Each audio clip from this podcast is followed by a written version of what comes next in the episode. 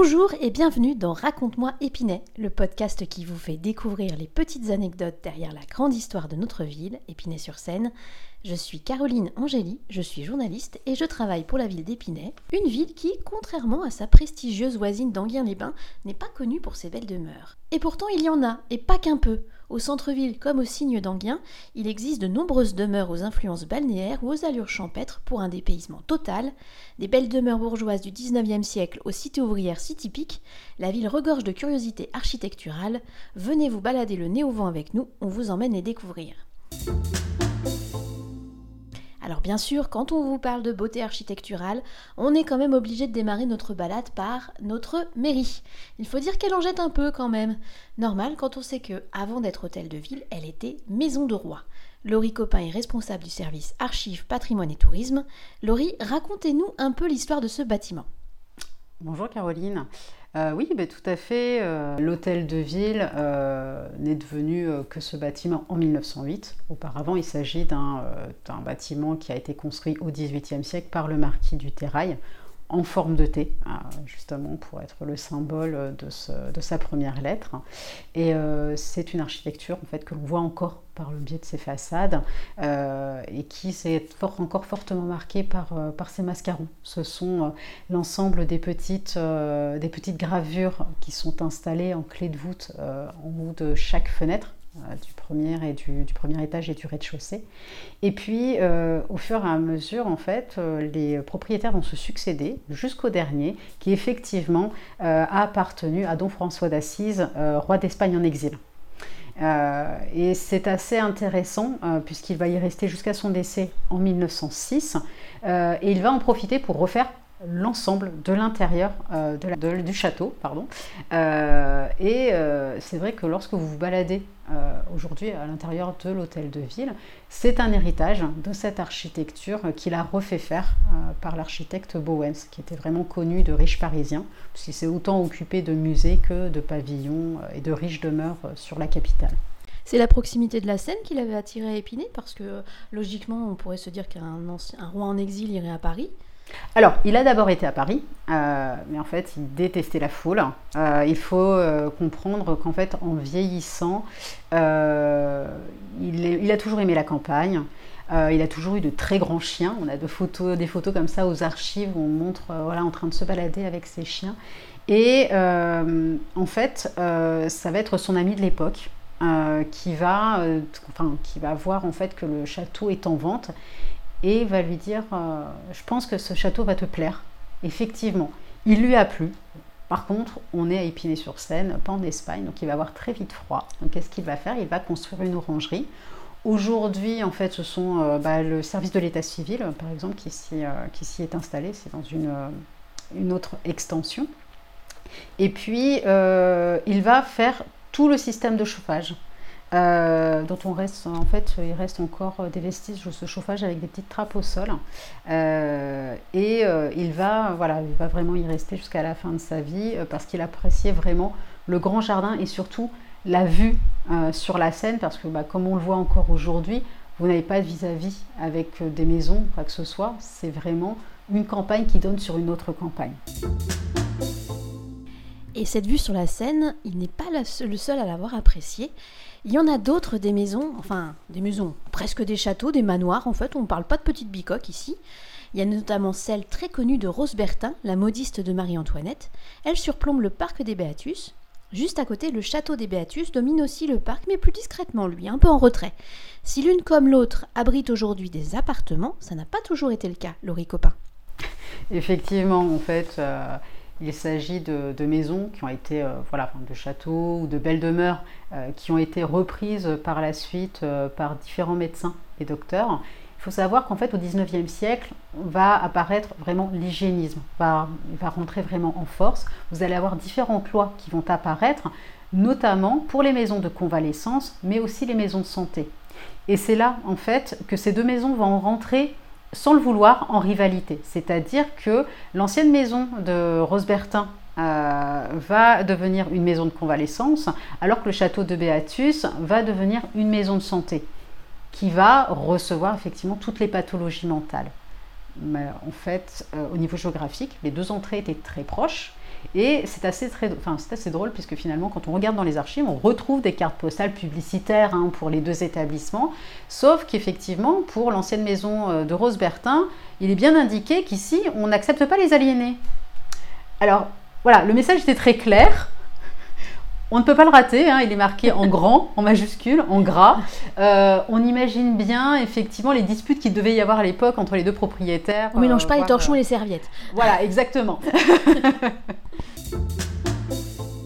Alors, si on reprend notre chemin, juste à côté, au 12 avenue de la République, jetez un coup d'œil à cette maison toute biscornue derrière ses hauts murs.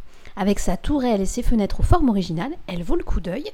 Il s'agirait vraisemblablement d'une maison du XVIIIe siècle, héritée là aussi du domaine des Béatus, qui était entourée de petits pavillons. Ceux-ci ont disparu lors de la réhabilitation du site en 1996. Il n'en reste qu'un aujourd'hui, celui qui abrite la direction de la maison de santé le long des berges de Seine. Continue ensuite sur l'avenue de la République jusqu'au numéro 2 et 4, juste à côté de la police municipale. Ce bel ensemble immobilier est là aussi une survivance du domaine des Béatus. Il s'agissait des écuries et des armureries du domaine, devenues ensuite auberges du Cheval Blanc. Voyez le grand porche sous la bâtisse? Il permettait de laisser passer les véhicules tirés par les chevaux.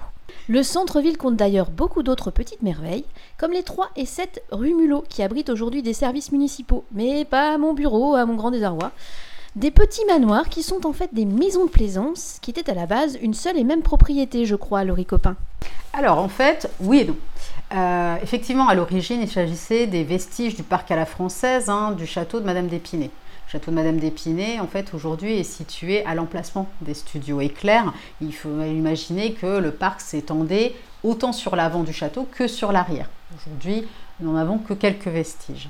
Et puis euh, arrive le 19e siècle, la mode est au lotissement, à la division en fait des parcs. C'est ce qui va euh, plus ou moins arriver. Donc il va y avoir une grande parcelle qui va devenir le parc à l'anglaise que nous avons aujourd'hui, qui va être réalisé sous l'imposition du propriétaire du 1 rue Mulot, qui avait l'ensemble de cette parcelle, qui est aujourd'hui en fait la mairie annexe.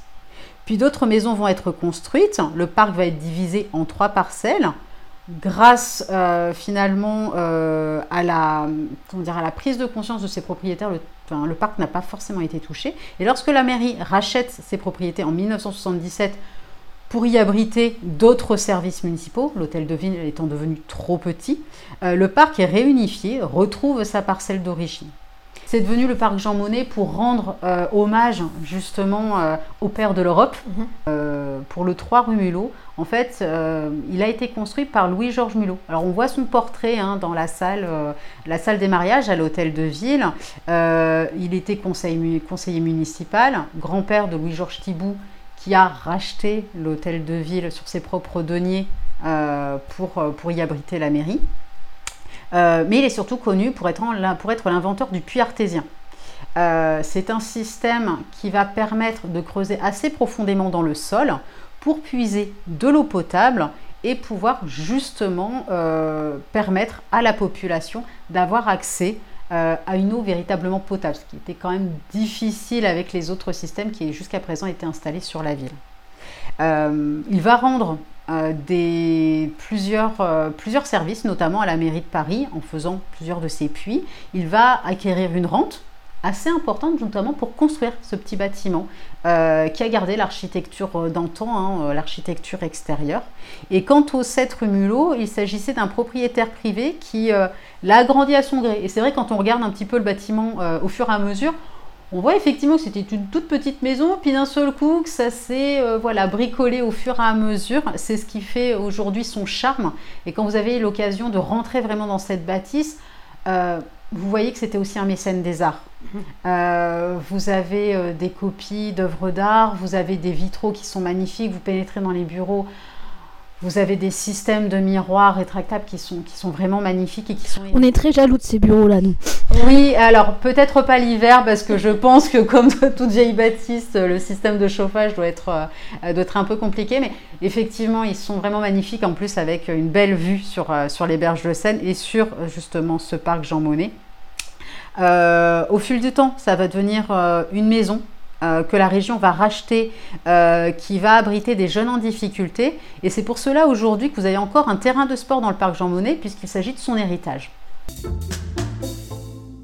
Alors on va continuer notre petite balade. Euh, juste à côté, on va rue Montribot. Et là aussi, vous avez quelques belles maisons en meulière. Là encore, ce sont des demeures de riches propriétaires, des résidences secondaires, bâties du temps où les guinguettes envahissaient le bord de Seine.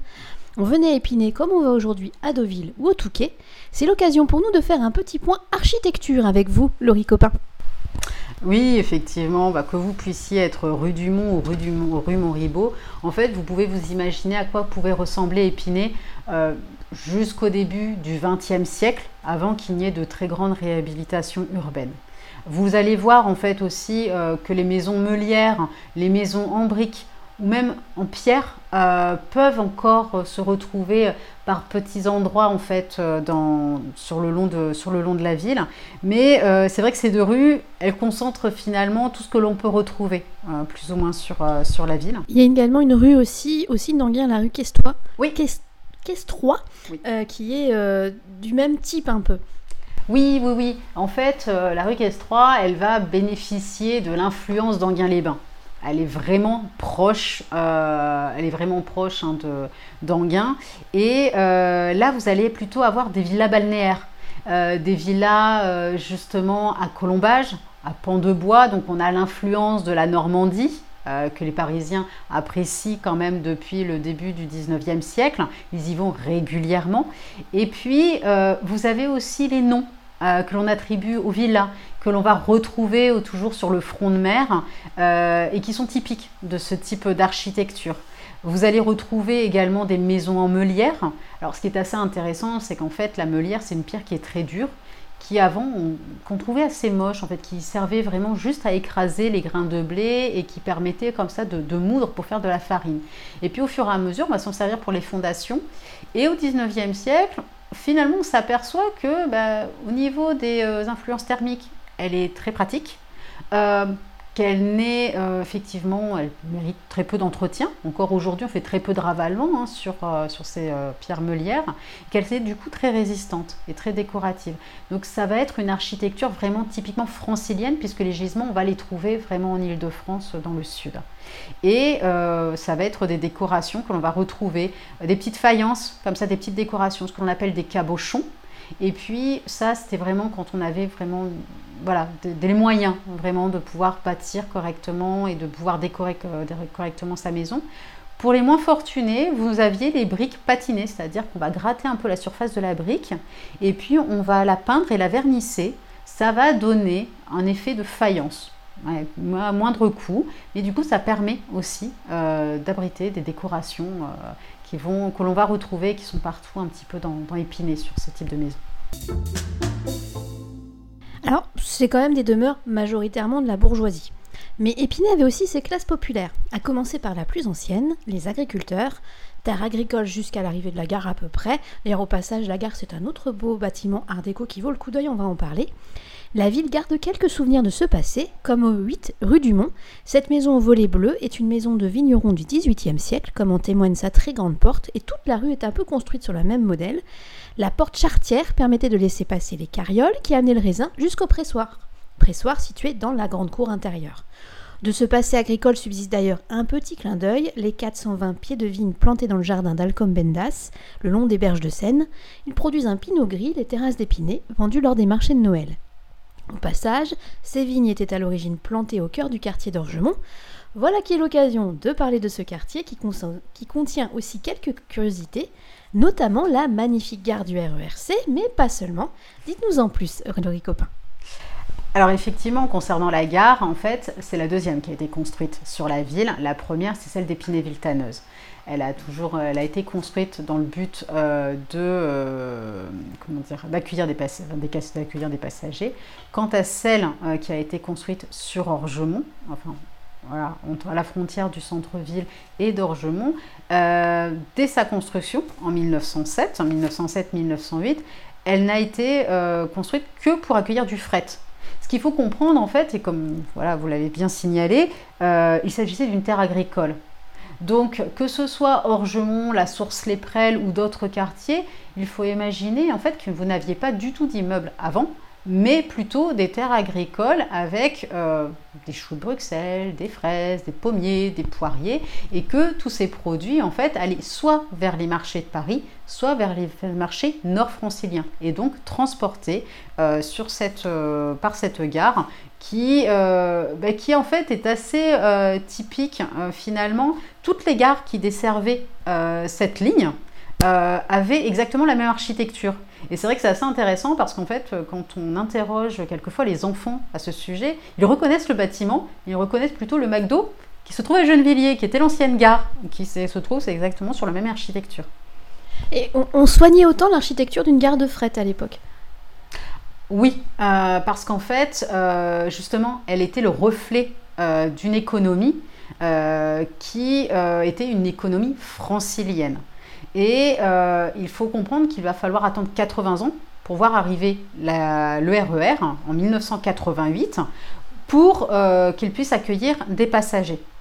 Mais parce qu'en fait, vous alliez vraiment du nord de la France jusqu'à Paris. Et donc c'était une ligne euh, qui était très très importante vraiment pour bah, l'ensemble en fait et des franciliens et de la population nord. Et donc il a été voulu Justement, cette architecture a vraiment été voulue pour être marquante. il y a quelques autres petites curiosités architecturales comme ça euh, à Orgemont, euh, notamment deux petites maisons qui sont euh, jumelles, c'est ça? Alors, elles se trouvent de l'autre côté, un peu plus vers le centre-ville. Elles mènent à la gare, à, la à, la, pardon, à la gare du RER. E effectivement, vous avez deux maisons qui se font front, qui sont deux maisons en briques.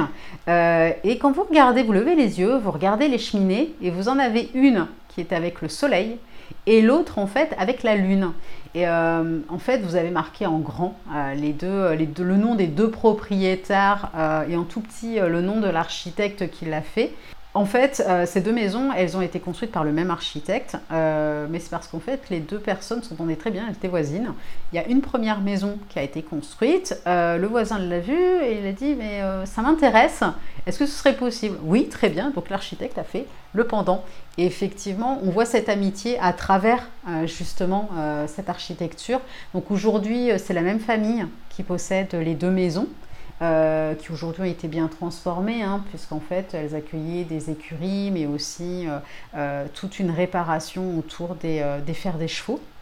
c'est une activité qui est disparue aujourd'hui, et donc voilà, on voit encore l'architecture de ces maisons.